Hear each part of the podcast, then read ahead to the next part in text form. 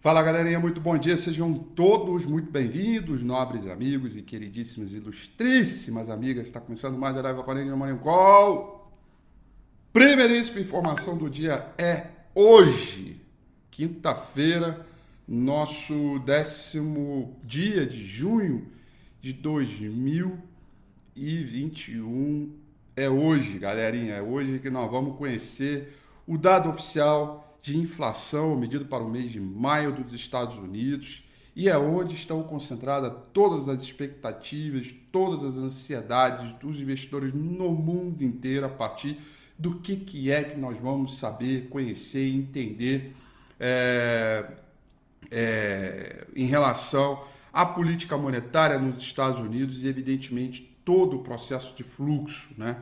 O mercado tem falado muito na pressão inflacionária através do aumento dos preços de commodities, do todo o trabalho logístico, dos grandes repasses e evidentemente, a aceleração de demanda em função da recuperação da economia global, vacinação em massa e por aí vai. Hoje é um dia bem legal para a gente acompanhar e certamente vai ter price action. Daqui a pouco eu vou falar sobre a agenda econômica.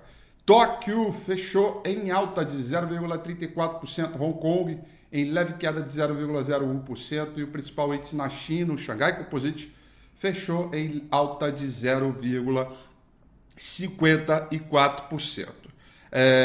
O petróleo vai trabalhando levemente no terreno positivo, o petróleo Brent sobe 0,37%, o petróleo WTI sobe 0,24%.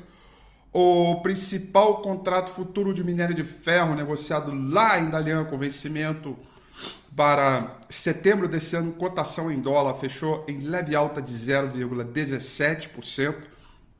Tivemos aí dados de aceleração da demanda, porém também tem dados aí de um problema numa mina da Vale, e que isso também trouxe aí algum medo, de alguma coisa de escassez aí, de minério de ferro, fez com que os principais indicadores dessa commodity trabalhassem um pouco mais forte do que o normal, tá? E aí, o dólar index segue trabalhando neutro, né? Leve alta de 0,02%, com o principal contrato do S&P 500, que é o contrato aí de, digamos, é o contrato futuro do S&P que serve como uma boa referência para a abertura de hoje, para saber como é que vai ser, se vai ter alta, vai ter baixa, né? Nesse momento trabalhando levemente no terreno negativo, queda de 0,08%, mas evidentemente está todo mundo esperando a agenda econômica, de hoje, né? Os índices de ações dos Estados Unidos vão operando de lado, os juros dos Treasuries vão tendo leve alta, porém está aí abaixo de 1,50, principalmente aquele dos Treasuries de 10 anos, né? Todo mundo esperando aí o CPI dos Estados Unidos, tá? E certamente esse indicador de inflação, ele pode fornecer pistas sobre as perspectivas de política monetária, lembrando. E por que esse indicador ele é tão importante hoje?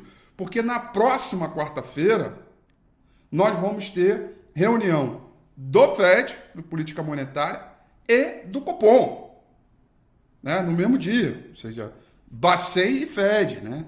Evidentemente, nós estamos comparando um tubarãozão com uma, digamos assim, com, eu não vou dizer sardinha, mas é um tubarãozinho com peixe-espada, digamos assim. Primeira coisa que veio na minha cabeça. Você já pode perceber que eu não sou pescador e não conheço de peixe nem de mar, né? Mas é só uma forma também de não diminuir tanto o Banco Central brasileiro. Mas o que eu quero dizer para você é o seguinte, né? Que a gente está ali... quarta-feira que vem vai ser um dia importante, mas o meu ponto aqui é que a gente tem aí algumas interpretações para serem colocadas, e o CPI, ou seja, o indicador de inflação dos Estados Unidos, ele é uma boa referência, tá? É a maioria das... Vamos olhar aqui as bolsas europeias, né? Londres vai subindo 0,11%, Paris caindo 0,42%, Frankfurt na Alemanha caindo 0,16%, tá? Então, o mercado como um todo na Europa vai trabalhando levemente aí no terreno negativo, tá? Rand e Lira vão liderando ganhos entre as moedas emergentes e o índice dólar, como eu disse para vocês, o dólar index trabalhando aí no terreno negativo, tá? Muito bem, dito isso, vamos dar uma olhada aqui na agenda de hoje, galera, olha só. Vamos falar desse CPI aqui, tá? Que é o indicador de inflação. Hoje, o indicador de inflação dos Estados Unidos, na agenda econômica, tá? Vai sair às 9h30, 9h30 desta manhã, nós vamos conhecer o indicador de inflação dos Estados Unidos.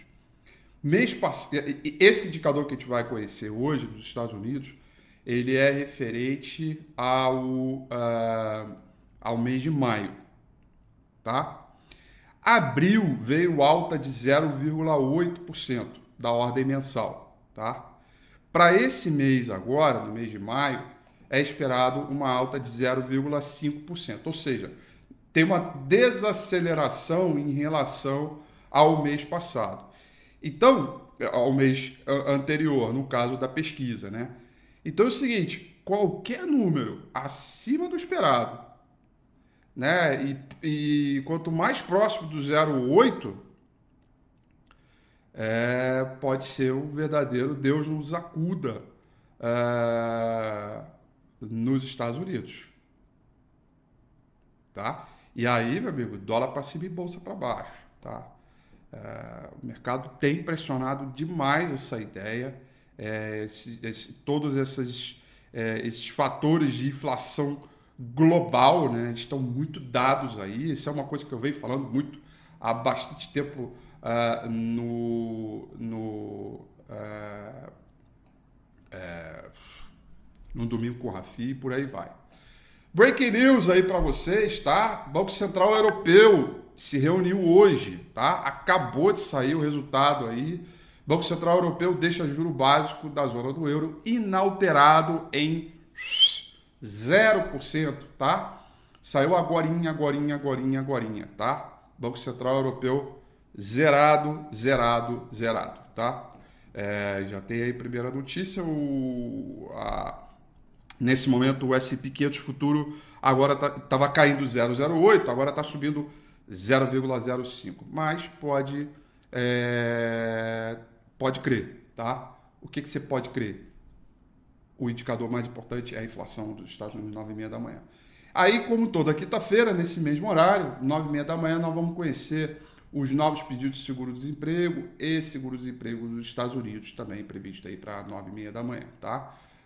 Aí depois acabam os dados de hoje e beleza, é isso aí que a gente tem que ficar antenado para a sessão de hoje. Bom, dito isso, vamos dar uma olhada aqui no gráfico do índice Bovespa. Eu esqueci aqui de botar o fundo branco aqui. Eu trabalho com fundo preto, mas na hora de transmitir para vocês, eu gosto de botar no fundo branco para ficar mais nítido aí. Olha só. Muito bem, olha só, galerinha, o mercado vai trabalhando aí em terreno positivo, tivemos esse que rally, o que nós temos de interpretação para análise técnica hoje, tá? Certamente são esses últimos 3 dias aqui, sobretudo os últimos 2 dias, tanto esse daqui quanto o de ontem, né? Esses últimos 2 dias aqui é um sinal de que aquela velocidade, aquele rally, ele vai se dissipando um pouco, tá? Ele vai diminuindo. Então a gente tem o que a gente chama de perda de momento do mercado, né? Claramente vai perdendo momento, o que não significa que é reversão, que o mercado vai cair, vai despencar e tudo mais. É uma desaceleração daquele ímpeto comprador desde lá de baixo. Evidentemente, né? O mercado subiu, rompeu o topo histórico, bateu 130, né? Continua com o alvo lá nos 133 mil pontos? Sim, continua. Porém, as dificuldades de buscar os 133 agora são maiores. E eu diria, dado esses últimos dois pregões, vai dizendo que está mais difícil buscar 133 do que, por exemplo, os 129 ou até mesmo 126.800, sob a ótica de curto prazo, né?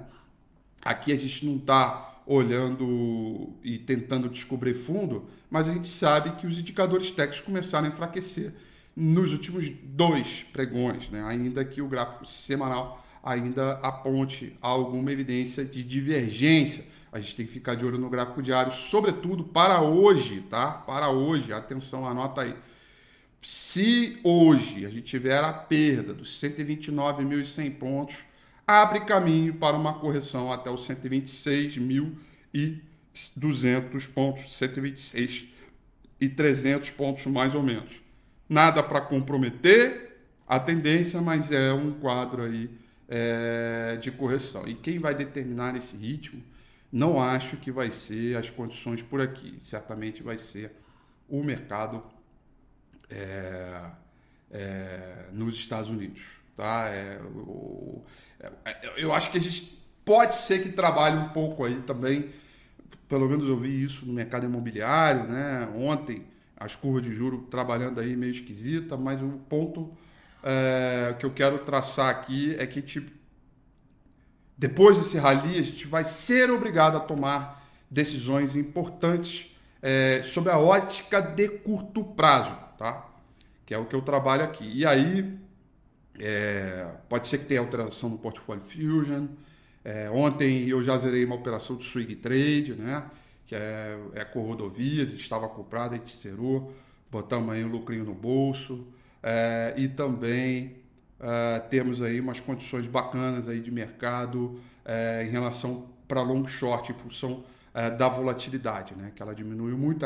Quando ela dá uma aceleradinha de voo, é bom para o long short também. E o interessante do long short, né, é que você não precisa descobrir qual é a direção do mercado. Você não precisa se preocupar em saber se o mercado vai subir ou vai cair, porque o long short você está comprado numa ponta e vendido outra. Então você tem que trabalhar em cima de uma modelagem e, sobretudo, estudar a volatilidade daquele período, que acaba sendo um indicador mais importante do que propriamente a direção do mercado. Então vamos acompanhar, vai ser um dia interessante hoje, 9h30 da manhã, de olho aí na agenda econômica. Na minha opinião, vamos ter um price action forte hoje, tanto para o índice quanto para o dólar. No momento que saiu o CPI, evidentemente, a elasticidade desse movimento está ligada provavelmente ao tamanho, né, da pesquisa, o quanto vai sair em relação ao que foi projetado, e certamente a gente vai ter que estudar isso com carinho, lembrando que a próxima quarta-feira vamos ter FED e Copom, e portanto não é lá na terça, véspera da decisão, que você vai tomar uma decisão, certamente vai ser hoje ou amanhã, já olhando a decisão do que pode vir para a próxima quarta-feira, né? E é com essa cabeça que a gente tem que ficar, esse é o mindset, né, para a gente trabalhar esse mercado aí, tá bom? São essas informações para o nosso Money Call de hoje. Eu desejo a vocês um excelente dia. Bons negócios, 9h30. Olho na tela. Um grande abraço. Até amanhã. Tchau.